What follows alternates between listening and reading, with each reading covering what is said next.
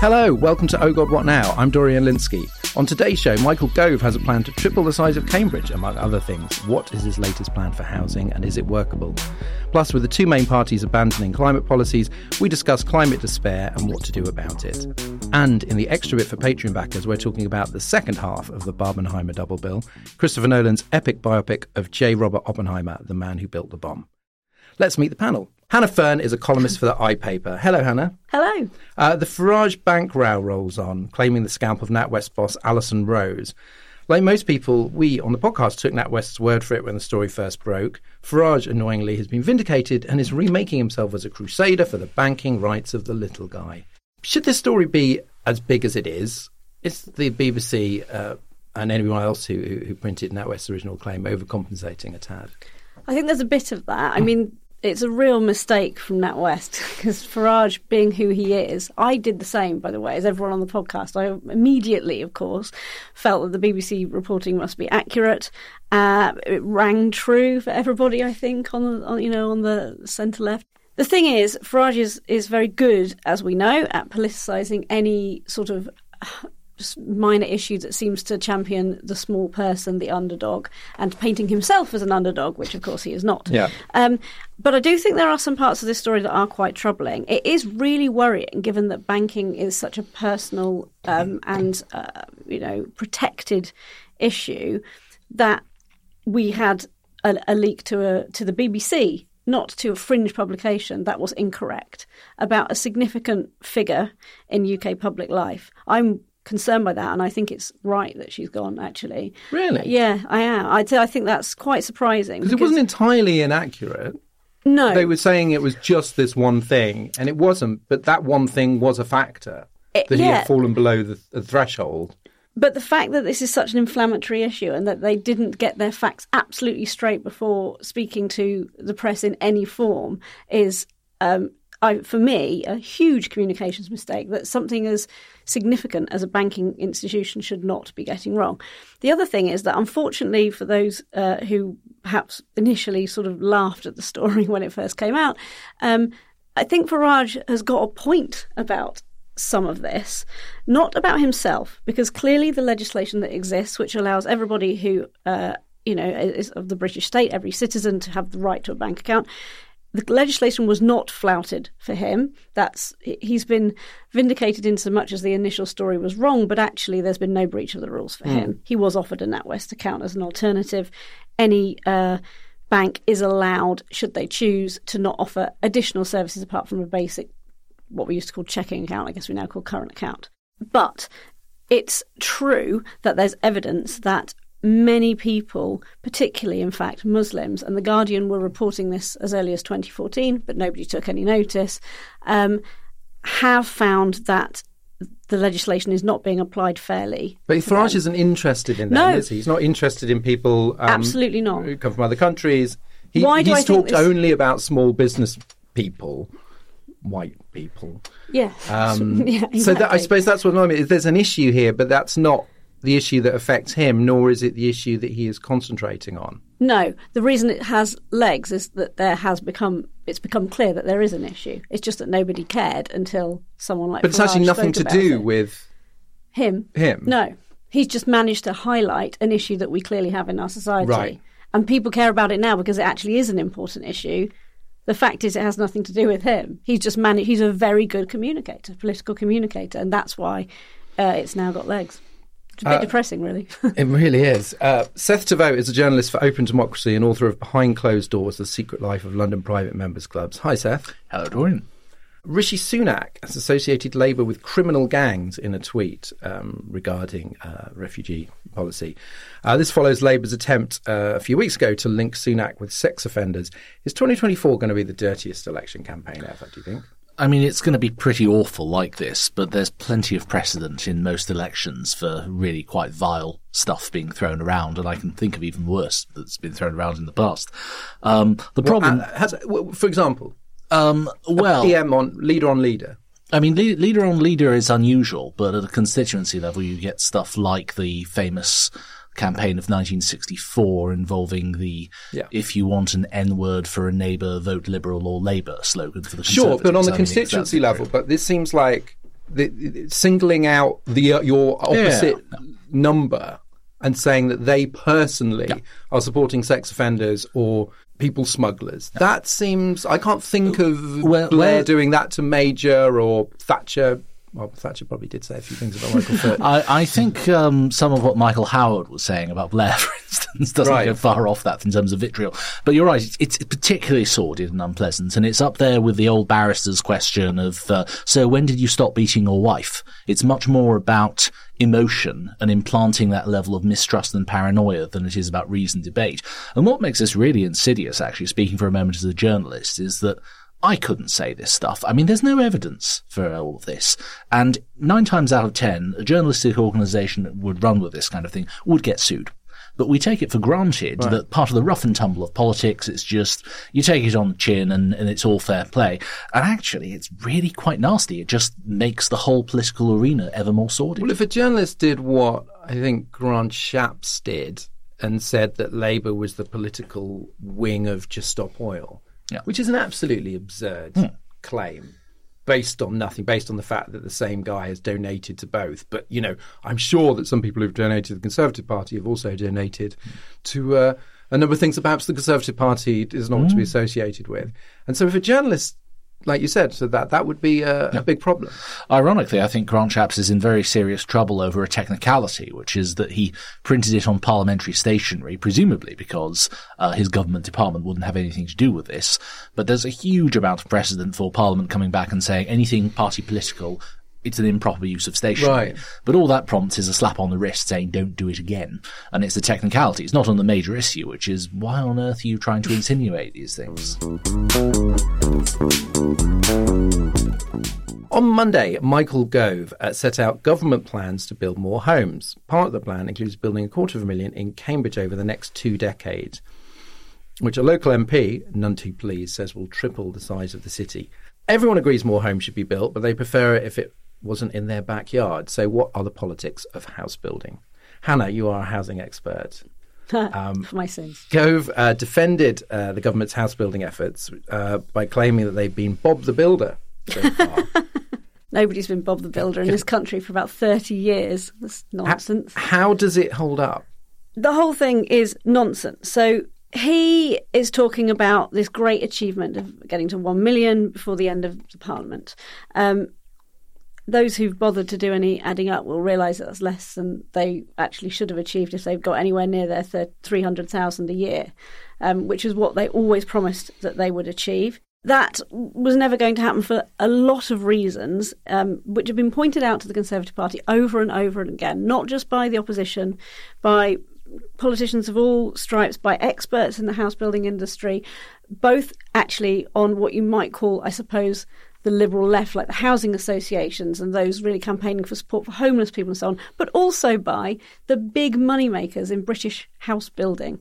Also saying to them, there's none, you know, there's so many problems uh, structurally. You need to make some changes. Which are? So, well, they they they say they've listened, and and and Gove has set out some proposals which he thinks will tackle all the problems. And I'll say what they are first, and I'll tell you all the reasons why he's wrong. So, first of all, he wants a government-sponsored bunch of uh, development corporations, which are essen- essentially sort of quangos that would oversee uh, developments in specific areas like Cambridge, as you've described. This is the would planning super squad. so, the, and on top of that, additionally, Right. there's a squad of super planners. Goodness knows who they are, but they are the best experts in, in the planning industry that they're going to bring together and get the best minds uh, on the problem, including apparently new planning skills funding uh, and a new fund to actually clear the backlog of planning applications. This that- is what I would say, though. If somebody, I don't know anything about this really, and if somebody said, "What would you do?" I'd go, "I'd just get the best planners. Yeah, I'd I get mean, all the best planners together and get let them do some planning." So, two more things that they said they're going to do. Number one is change rules so that basically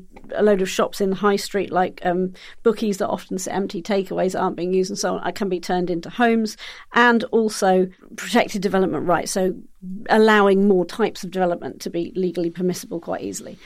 All of these things have been tried, not only by Labour, but by them. Mm. So they're simply re announcing things they've already tried with no clear answer. Yes, I think that development corporations are a brilliant idea. They were pioneered in the Garden City movement when places like Letchworth and Welwyn and so on were established when we needed a large uh, expansion of homes uh, in the middle of the um, last century. They were really successful, but they were government corporations. He's talking about government sponsored corporations. Right. I have no idea what that means. To me, it sounds not a lot like the state taking responsibility for what actually needs to happen. This squad of planners, we've already got some of the best minds in planning in Europe. The problem is two things. Number one, this government has scrapped development targets, which means that local authorities have you know, an aim to get things built. And so it pr- means councillors can listen to NIMBYs in their area and say, oh, no, none of our people around here actually want this and stop it happening. So the planners are there, but they can't work because the councils are kowtow, uh, you know, government's kowtowing to Tory councillors. Do they need super councillors as well? that would be planners? great. I don't know. This funding thing really bothers me. He's also talked about um, setting up another new quango, um, which he's calling the Office for Place, which is all about the kind of design side of stuff. Because I'm sure you'll have heard a lot of the discourse about Gove wants everything to be beautiful. The Tories love to talk about, you know, what uh, housing looks like. That one of the reasons people don't like development in their yard isn't to do with the fact that we're underfunding schools, doctors, surgeries, and everything else. It's actually just that they look ugly, which I disagree with, but that's what they say. They're setting up this new Quango office for place, which is supposed to look at beautiful development and get planners all getting their best minds on what places should look like.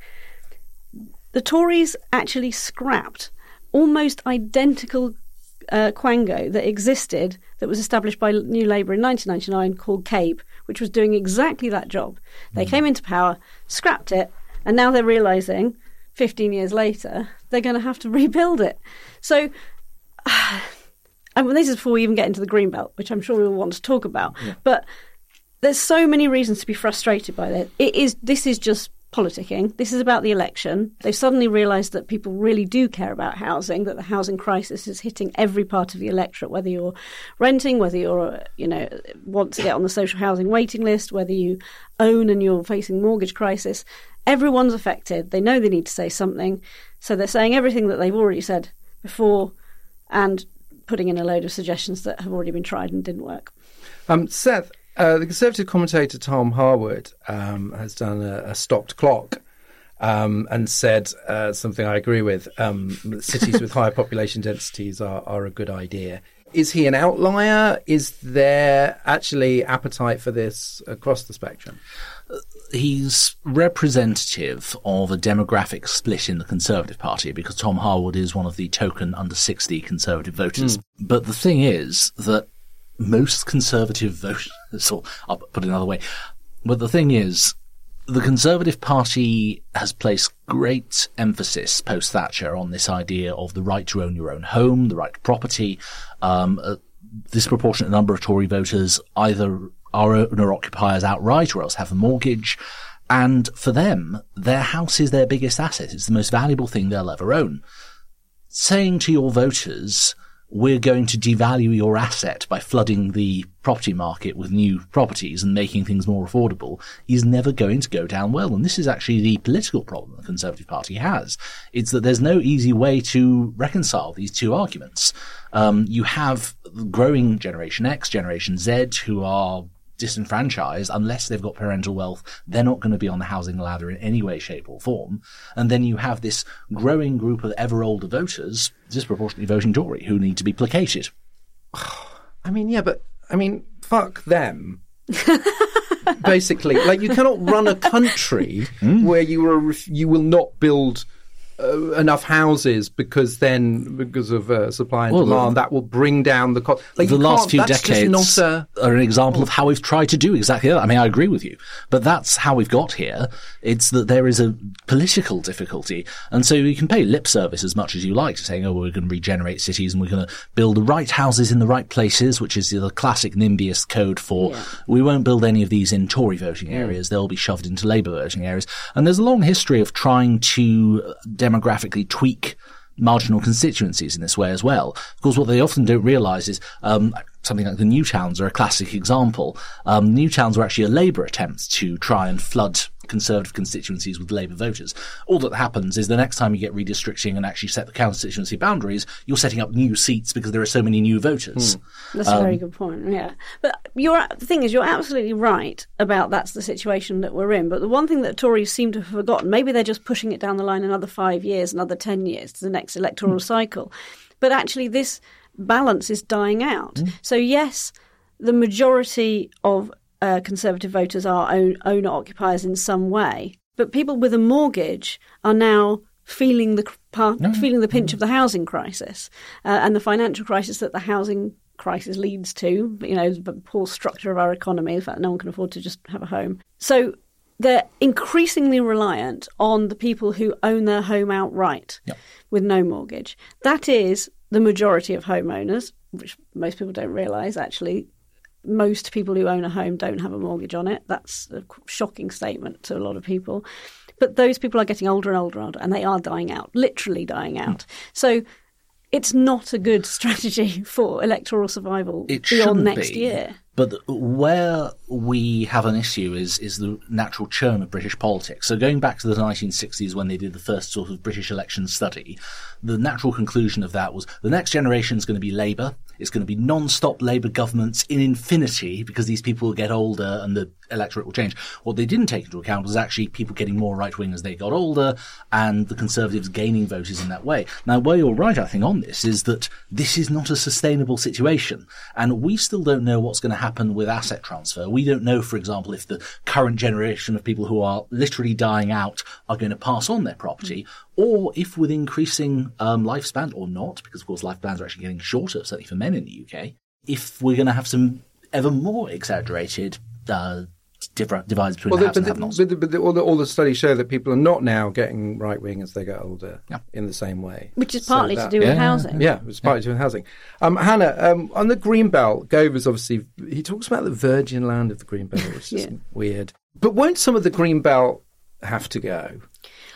Arguably, you can argue that it should, and I, I, I, think I generally support the view that it's time to build on some of the green belt. But even if you never, even if you had a strong ideological opposition to that position, and you would not allow yourself to cross that line, the way the green belt is talked about misunderstands what it is. So the virgin land thing is classic, mm. classic misnomer about what greenbelt is. There is a lot of what's known as brownfield land inside the greenbelt. Why we can't be building on that and talking about that as part of the brownfield strategy, I don't know. A huge, uh, you can Google this if you are interested. There are some brilliant photos easily available online of what the greenbelt actually looks like that isn't anything green at all. So yeah, this is making it sound like they're doing something almost ecological in a time of a climate crisis. Uh, it's traditionally conservative, but it's nonsense. There are there's huge already developed space that can be that can be used within the green belt. What do you make of Labour's plans on housing? Well, so Labour suffers from some of the same problems in that it says it makes promises it's previously made and then failed to follow up on. Um, but it does at least talk about some things that the Tories seem to be incapable of talking about. So when it talks about its numbers, which are actually similar numbers to the Conservatives' promise, there's not a huge gap between them in terms of numbers per year. But they do at least talk about social housing numbers. They talk about getting to a million um, social new social homes within five to ten years. They want to talk about it within a parliament. Actually, if you look at their plans, it's much much longer term. They do talk about going back to having local authority housing targets so that local areas can't just use NIMBYism as an excuse to get out of their responsibilities. They're much more rational about the green belt. I mean, the green belt thing for me is I think they should really take that and and talk about it because I think there's a real uh, chance for them to win the argument on this. Only 11% of this country is built on. Greenbelt or not, only 11% of the United Kingdom, actually, not England, but still, there's a lot of space out there. Wonder if you just go, um, if you're driving anywhere in England, you can you, you can, can, sort of see that for yourself. The whole idea that it's just like it's full to the rafters is and, and that's before we get to the density argument, which I actually also agree that density is a good thing, and Europe mm. is much better at this. If you look in, you know, European medium and large sized cities, you'll find most people in the cent- in, in, those sort of towns and cities are living in apartments or small homes of two stories that are set on top of another small home of two stories. They're just much better at building a system that suits that. This isn't just about the development; it's also about the legal frameworks. If you think about the leasehold crisis we've got in this country, they don't have that stupid situation with leasehold. Um, there's a I could spend hours talking about that. I won't derail the conversation, but they're just much better at that, and we should learn from that. Density is a good thing. Gove has a tradition of being um, less fuck the poor than most Tories, but there's no mention of social housing or affordability in this announcement. It's just again, is he just sort of like, well, that's not politically useful. Yeah, I mean, if you compare this to uh, where the Tories were going to the 2019 election, where unashamedly the Red Wall strategy was about trying to win over non-traditional Tory voters. Sorry. As Hannah said, uh, we're now in an election season, and what's interesting is most Tories will confide quite openly, they're going after a 1992 core vote strategy, is trying to hold on to what they have. It's much more about owner occupiers um, than it is about reaching out and bridgeheads to new voters. And as for this particular proposal, this is Cambridge we're talking about. The growth in Cambridge, I think this is actually very, very important that you expand somewhere like Cambridge because it is one of the engines of the British economy right now. But the growth is in the tech sector. It's made up of very affluent people in very high paying jobs who'll always be able to pay top dollar. This is not going to bring down house prices in Cambridge, arguably quite the reverse. And I think that's actually quite short sighted because if you know Cambridge, if you know it has lots of um, quite impoverished areas, places like Abbey, Arbury, King's Hedges, um, you can't all all be people working in tech. They actually have to be support workers. They have to be people in manual occupations who are actually providing the support for that economy to take place. And finally, is there much of a sign of providing the facilities that the people living in these homes are going to need? Obviously, everybody knows about parts of the country where it's very hard to get um, a GP appointment or um, uh, a school place or even to get any dentist at all.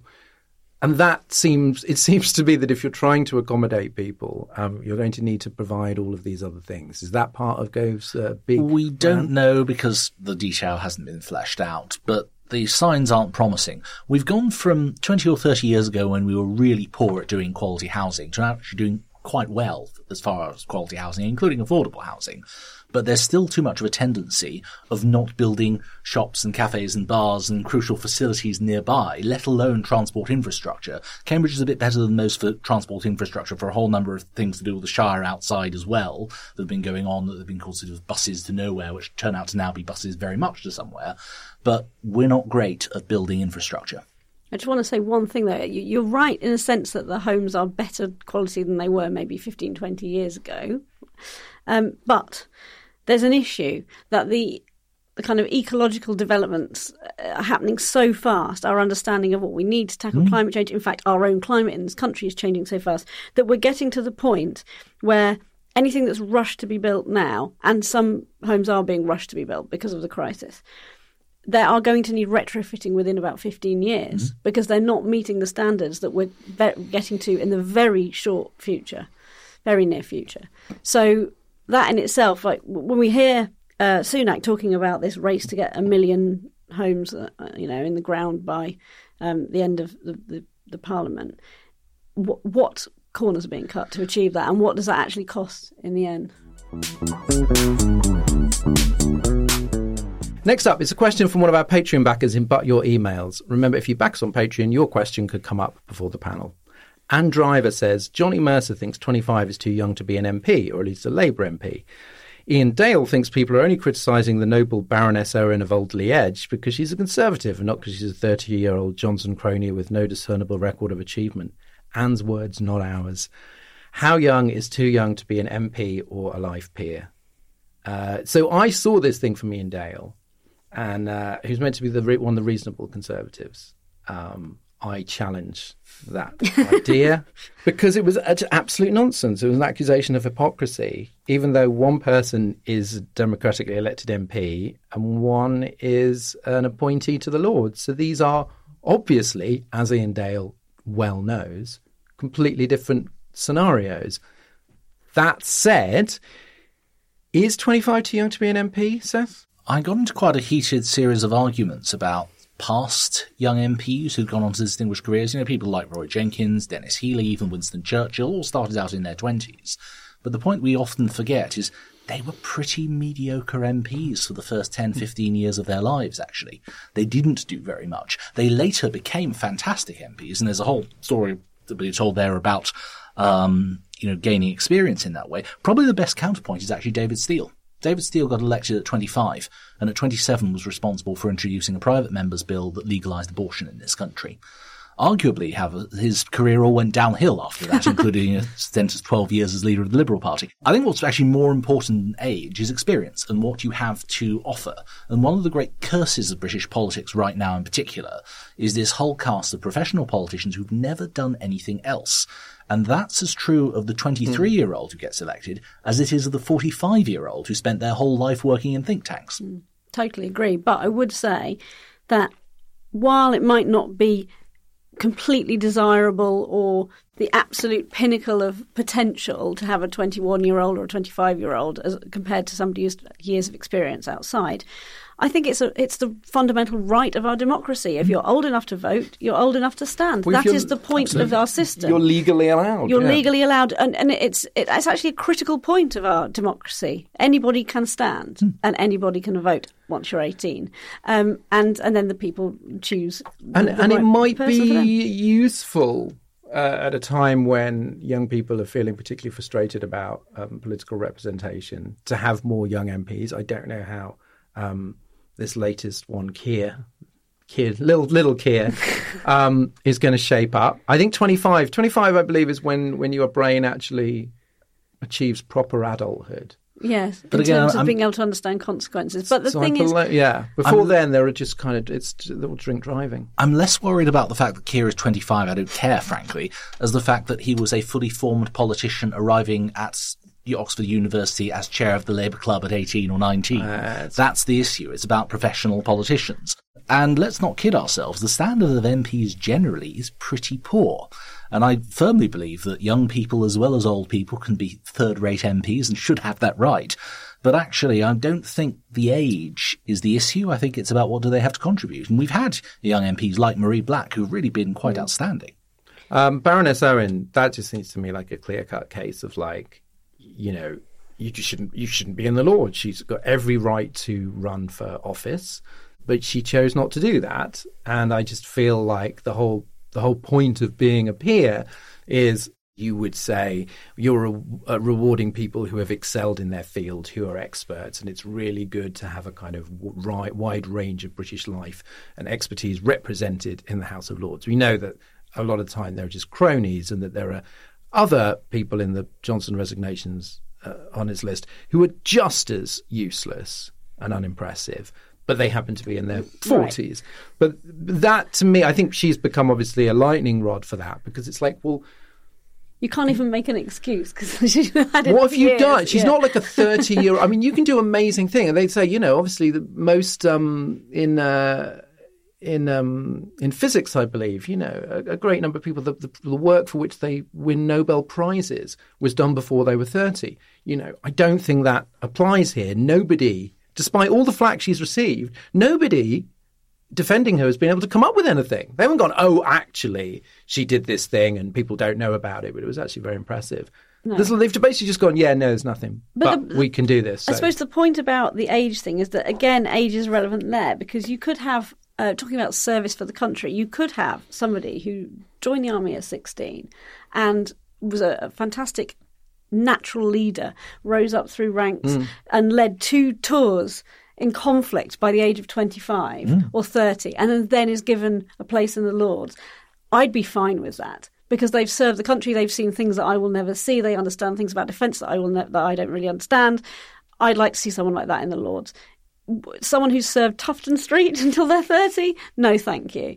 And so it's not to do with her age. As you it's said, not... it's just to do with her lack of any clear, significant contribution to British life.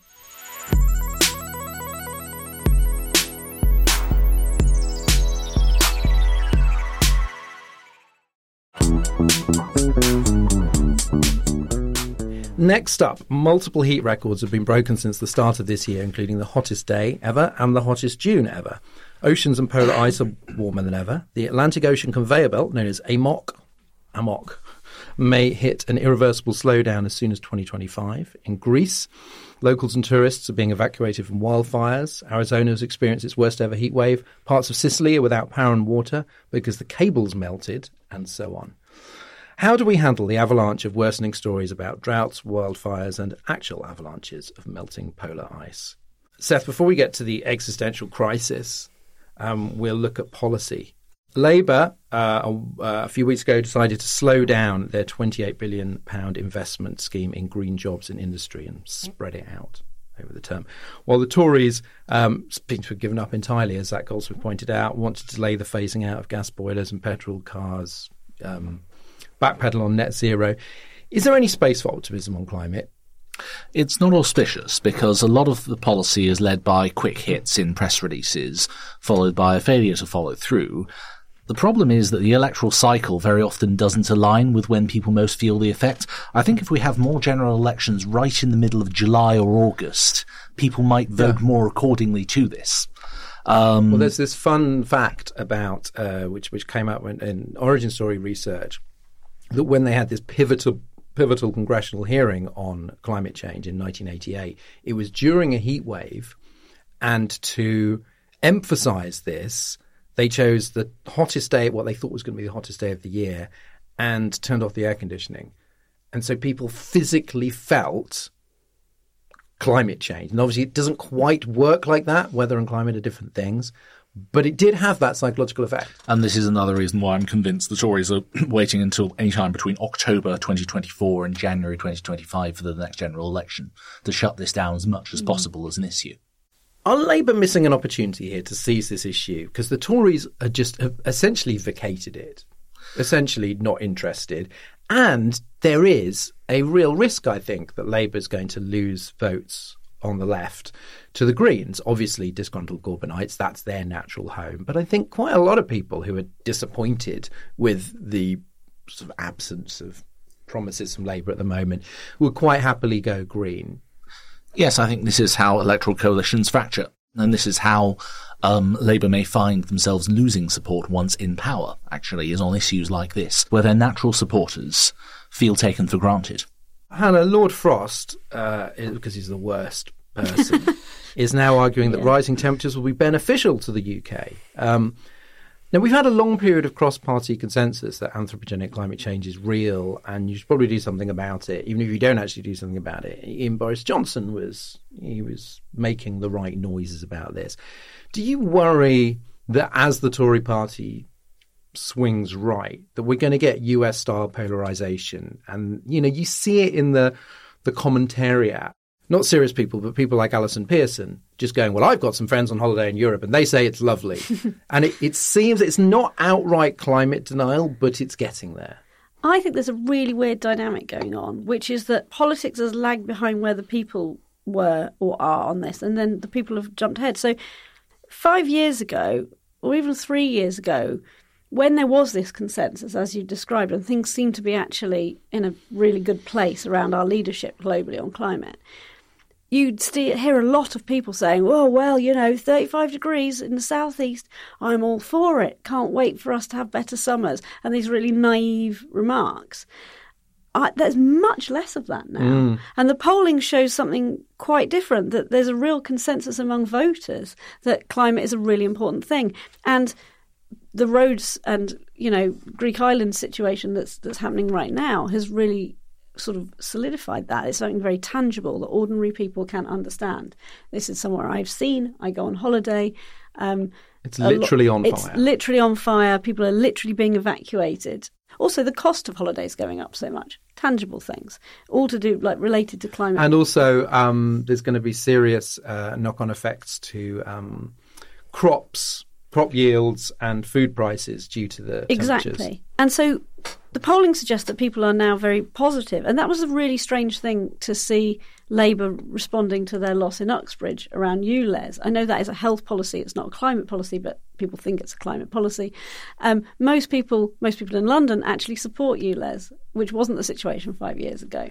And so politics seems to be fracturing at the moment that the people are actually coming together. I, I know people did. very I, odd. I know. God, what now did this uh, on the last episode, so we're not going to go into depth about that. But I found that the most, the most dismay, dismaying response to a, a by-election. Well, it was bizarre because the polls say something very, a very narrow by-election loss Yeah. of what used to be the prime minister's seat, and then turned it into, and like you said, you you is in, in in a tradition of of the sort of you know um, of concerns about air pollution, which go back Clean to the, Air Act the smogs Yeah. of the 1950s, and, and and all of that, and to turn that into like, oh well, voters don't want action on the climate when all of the data shows otherwise. I was like, well, you, you, you really cannot, you are not, as, I, as uh, Brian Cox says in Succession, I, I, I love Labour, but they are not serious people. Sometimes they don't seem to be. Has the climate crisis changed the way you think about global politics? Because I found myself, you know, watching the Brazilian election and thinking this actually makes an enormous difference to the fate of the Amazon and therefore all kinds of environmental knock-on effects if Lula beats Bolsonaro or not. The next US election will decide whether America is committed to reducing carbon emissions for the next four-year term. The Republicans clearly don't give a damn. So does, has it made you sort of more stressed about elections in countries which, which before you might have felt like were not directly affecting us. Yes, actually, I think there's a couple of policies, not just climate, but climate is a clear one. And again, I think it's about that tangibility thing. So the effects of globalization and the way we live are very tangible when it comes to climate change in a way that they're not when you think about economic globalization. So, and this is what I think ordinary people are grappling with. So they're starting to get interested in Bolsonaro in Brazil or um, and the Amazon, um, and they're interested in Chinese climate policy on air pollution and so on because because it actually affects them in ways they can understand. And I don't think they could always understand the ways in which the you know large factories and child labour and so on in various parts of the country, uh, parts of the world affect them at home. So. Yeah, I do think there's this sort of understanding of what globalization really means, and it has made people start to latch on to global politics. There's a, there's a Trump effect as well. We've seen with Trump um, some of his policies, not on climate, but around women, so abortion. We've seen how there's a ripple factor from large nations like the US and their leadership. And so I, I think people understand that that's a risk with other major nations now, and, and on climate and other areas. Seth, moving on to the emotion of it all, do you think that one reason that Just Stop Oil winds so many people up is that they make them feel bad? Obviously, you know, they're disrupting the rugby or whatever. These are people who are putting their bodies on the line for the, the most important issue in the world. They're doing something that most people would not do. And I wonder whether actually it is there. It's easy to, to to dismiss them as, uh, as as sort of you know pampered, trivial, middle class, blah blah blah, which you know is just a massive, obviously crude generalisation. But I wonder actually that that their conviction is quite unnerving to people who are not doing anything.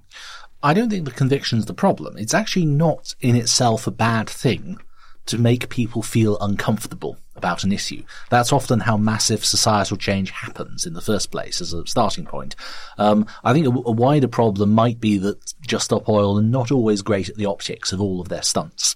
And the degree to which there's a backlash against some of the things that they do and they may actually prompt more animosity than people agreeing with them, that's more of an issue than actually whether they make people feel uncomfortable. Well, Seth, nonviolent protest is the activists' way of dealing with climate anxiety. It's it's doing something. What's your way? Going on podcasts. No, seriously. um, I, I actually reliance on public transport. I can't drive, and that's partly a deliberate decision. And I've just permanently my whole life put off learning to drive because I think there's no point in learning to drive unless you actually get a car, and there's no point in having a car unless you use it. And um, I don't want to have another internal combustion engine to add to all the others out there when I can just get the bus or But does that train. actually help? Because does that help psychologically? Do you, to, for, for you? Because I, I don't. I mean, I get the bus, but I don't think it helps me at all. I think it's a totally fair question to ask anyone and everyone, what are you personally doing? but I don't claim by a million miles that I am, you know, championing this or doing the most by a long shot. Um, I'm trying to live a vaguely more sustainable life. I still eat meat. I don't do, you know, fantastic things on that front. But I think as a starting point, all trying to do something is, is better than nothing. So do you think it does make a difference to you? To me, in terms to how of, you feel? Because talking emotionally and psychologically, obviously everyone should do their bit and, you know, recycle and take fewer flights, etc. But I'm, I'm, I'm interested more in the um, in more in the phenomenon of climate anxiety, climate grief, as some people describe it. Does that affect you? It's it's not something that's guilt. It's something in terms of there's a voice at the back of my head for most transactions of do I really need to do that? Do I really need this, uh, th- there's something to be said, I think, about happiness in life generally around sufficiency. You don't need to conspicuously consume the most expensive model of everything. It comes down to, will this do what it needs to do? Do I really need to go that extra mile or just simply having a sandwich in this particular spot with a good friend might actually be just as helpful as jetting off to go and visit a, an exotic restaurant abroad for a weekend. Okay, Hannah, Seth is not taking my apocalyptic bait whatsoever. Um, how do you navigate the space between denial and, and utter despair? I think most people are in that space because denial is not an option now. Most well, people are out of that. Talk to Allison Pearson. um, but despair for me is actually quite a futile emotion. It's quite passive. You know, to sit back and it's almost it's aligned to depression, isn't it? It's kind of it's it's a very passive, not doing emotion. Whereas what we need is action. So on a personal level and on a political level, influencing what you can through democracy. So despair, for me, isn't a useful emotion. Whereas active concern, constant awareness I guess is how I handle it. I mean, like Seth, I've made some small personal changes. I had a bit of an addiction. I'm not proud of this. To those, you know, wipes for like wipe prepackaged wipes for everything, cleaning your kitchen, cleaning your bathroom, and then they're awful. They're awful for the for sea life. They're terrible, single use plastic and I've finally broken my habit with that, which I it's a very small thing, but for me that was like a domestic habit that had become completely ingrained, and I forced myself to do something that felt annoying, and I've done it. And so I just I do think little things like that they do help you feel like you, you need to engage with action. Uh, yeah. Okay, I I don't think any of this helps me. Uh, personally. You feel deeply. Disp- are you struggling with? I don't think. I, I, think. I don't think the the the the, the contemplating the vastness of the change to come. I don't think anything, any consumer choice, actually makes any difference to how I feel. I make those choices because I think that they are, you know, good and certainly uh, more helpful than not making them. But I was reading about there's a little trailer for Oppenheimer here. The American psychologist Robert J. Lifton studied the psychological impact of living with nuclear weapons during the Cold War. And what he found was, quote, various combinations of resignation, cynicism, and yearning rather than a belief that anything could be done. Mm. And the yearning was really interesting because a lot of the people, and I see this sometimes in people's sort of tweets about climate, it's almost like, bring it on. You know, we've been bad, punish us, Mother Earth. Like get yeah. you know get it over with. And these are actually these very uh, toxic emotions in the culture. And I wondered whether that this was our equivalent. It was sort of I, you know, there is either the people who just go, well, I'm going to just um, first I'm going to deny it's an issue, or I'm going to just ignore all the news about it, which I certainly did uh, at one point or this kind of like, well, whatever, there's nothing to be done. Or there's almost this apocalyptic relish of kind of, you know, people that, con- that overuse, like everything's on fire, it's the end of the world as we know it kind of thing, and almost seem to like get a kick out of it. And it just seems to me there's all these like morbid symptoms mm. coming from from this, and that and that that is something operating on an entirely different uh, psychological level to uh, consumer choices. I was very struck by one of Al Gore's diagrams, which uh, had the blunt news about it. When you look at the effect that individual measures have on carbon emissions, none of it's going to do more than barely dent anything. And the blunt answer is there is no magic wand for any of this. But then what he started to do was to look at cumulatively. If you did that and that and that, and you recycle and you carbon capture and you do wind energy and all of these things cumulatively, that's the tipping point. And so it really is about the totality of that and that sense of responsibility rather than just saying, oh, well, uh, we'll take a nihilistic attitude and there's nothing we can do. I do know what you mean, though, but I do think that part of the issues that, and where these emotions come from is that, like some of the other things we've been discussing, it's just too big for us individually to actually grasp. A bit like the nuclear threat. It's that's a, a tipping point as well. It's a political tipping point as opposed to a, an ecological one. But again, it's something that individually we can't grasp. It's a kind of it's a it's a cumulative thing, and so people do have to get up and go to their jobs. They have to feed their children, put them to bed. All of these things that get in the way of that that big emotional despair, I suppose ignoring the news about it, choosing to shut yourself away, that is something that I saw happen a lot with COVID. A lot of my friends would choose to be, oh, well, I'm just not watching it mm. anymore. Because again, it's that thing of, I can't control this. It's not something I, other than taking personal measures, there's nothing I can do. It's very similar in that sense. But shutting themselves away did not stop deaths, just like turning off the news won't stop Rhodes being on fire. So the despair thing for me is that it doesn't feel rational in the UK. If you were living in sub Saharan Africa, there are reasons to be deeply despairing now, and that's a legitimate response. Despair, uh, for me, is not rational in the UK because we are not, I don't think we've got the right to feel that level of. Does that make sense? Yeah, yeah. Well, Rebecca Solnit calls, you know, that is almost sort of like a, a developed world self indulgent that you can yeah, make these I... grand sort of statements because you're not the you're not living somewhere which is going to be, um, you know, an, an immediate future facing the consequences of this. And and what I found useful is people like Rebecca Solnit um, and the novelist Kim Stanley Robinson, who write about climate crisis as in the sense of like thing bad things will happen. Learn about what is likely to happen, but also learn about the the the the difference between you know the middle ground between everything's fine and we're all doomed, and say that actually the actions that that can make a difference and I find that they, it's that way forward that I was looking for mm. when I was simply choosing not to read stuff. There was a book, The Uninhabitable Earth by David Wallace Wells, and I simply did not read it. And it was a bestseller. And I was like, well, I'm not going to read that. That's going to be horribly depressing.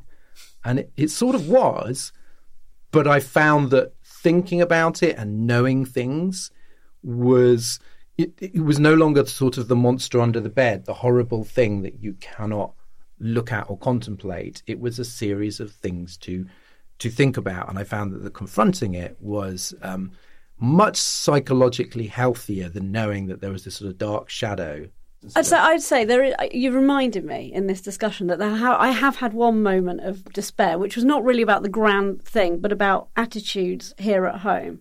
I wrote a piece for the Guardian a couple of weeks, maybe maybe a month ago now. In fact, it was when it was hot. So when was that? Early June, and saying that we shouldn't put air conditioning on in the UK. You should not be going out and buying one of those small, the mini air conditioners that you can put in your bedroom because you just can't justify in this country. The response was phenomenal, phenomenal. I've never had a clapback like that for you know in in my, in my career, and it was mostly from people just saying. Of course, there were people saying, "Oh, there were those with disabilities," and I had exempted those in the piece and talked about that.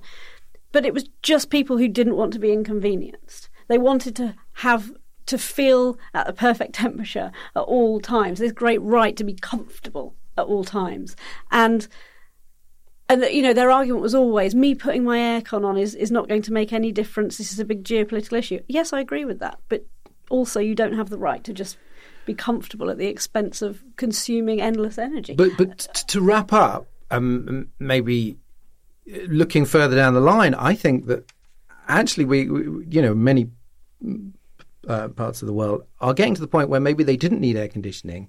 And now that they do in order to survive, and that perhaps what politicians are going to have to be more honest about is adaptation and mitigation.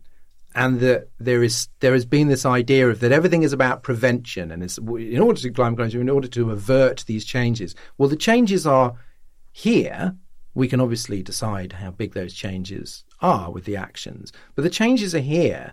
This is going to cost a lot of money far more money than perhaps adapting to reducing our fossil fuel use uh, 30 years ago. But anyway, I do wonder. I was looking at say, it's like Arizona or whatever. You know, the, the people who can't afford air conditioning there are sort of cooking, yeah.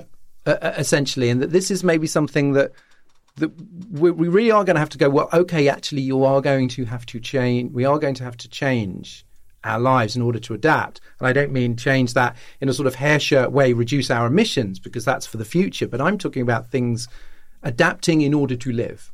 Yeah. And I don't think we're fully prepared for the scale of that. I remember 10 years ago something that had nothing to do with climate. It was a bonkers think piece that uh, Tim Leunig put together, arguing that cities like uh, Liverpool should have managed decline that involved just evacuating them. Well, how about evacuating entire sections of the world or indeed entire sections of the country because it's no longer environmentally sustainable to have cities there and it's no longer habitable? We can see that easily within not only our lifetimes, but within maybe a decade or two.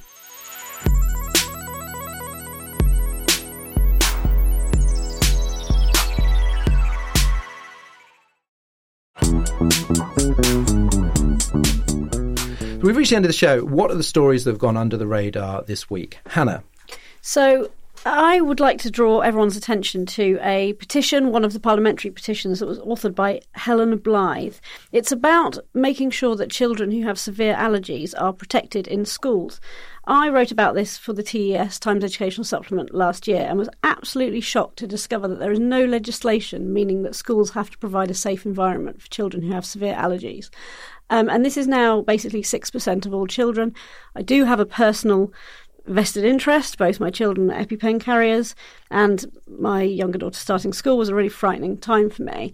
The author of this petition, Helen Blythe, her young uh, son died age five of anaphylaxis in school.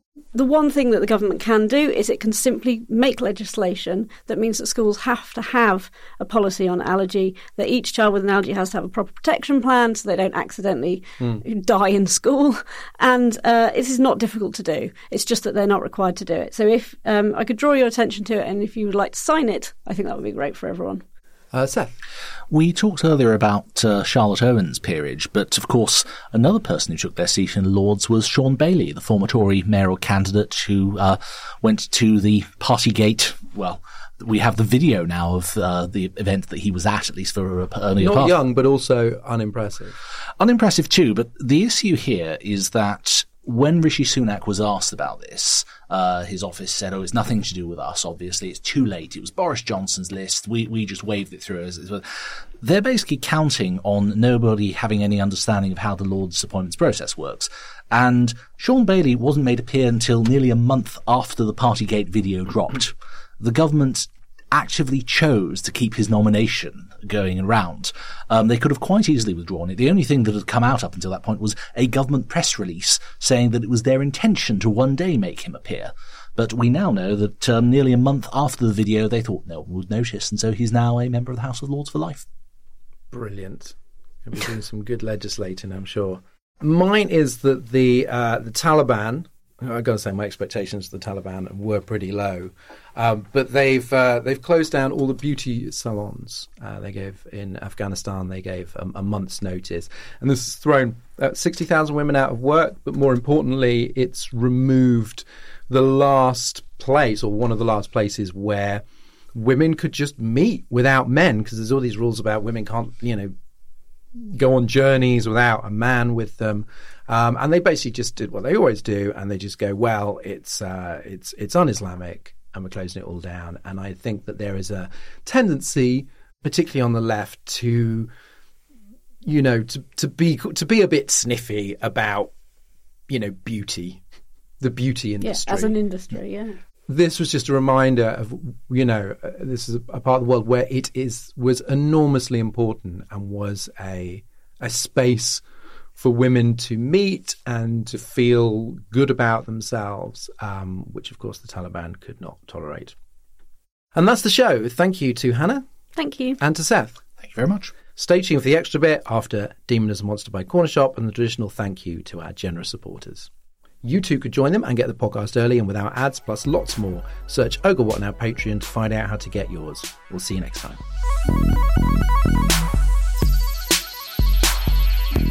Huge thanks for your backing and for listening to the podcast from me to Tom Evans, James, and Sarah Lines renewing her backing. Thank you.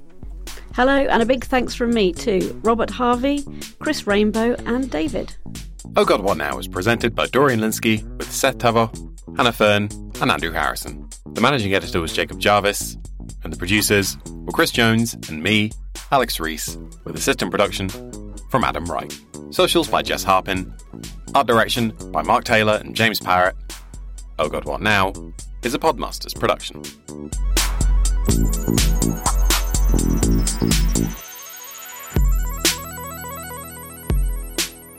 Welcome to the Extra Bit exclusively for Patreon backers. This week, Barbenheimer began as a jokey meme about two contrasting movies scheduled for the same day. But together, Barbie and Oppenheimer have given Hollywood its fourth biggest opening weekend ever, the only one not to involve Marvel or Star Wars. And the three hour movie about physicists talking somehow pulled in half as much as the postmodern feminist doll movie. I'm the only person that's seen both, so we're going to focus on Christopher Nolan's contribution with a bonus panelist. If Podmasters was the Manhattan Project, then Andrew Harris would be either Oppenheimer or General Groves, depending on his mood. Hello, Andrew. Hello, how are you doing?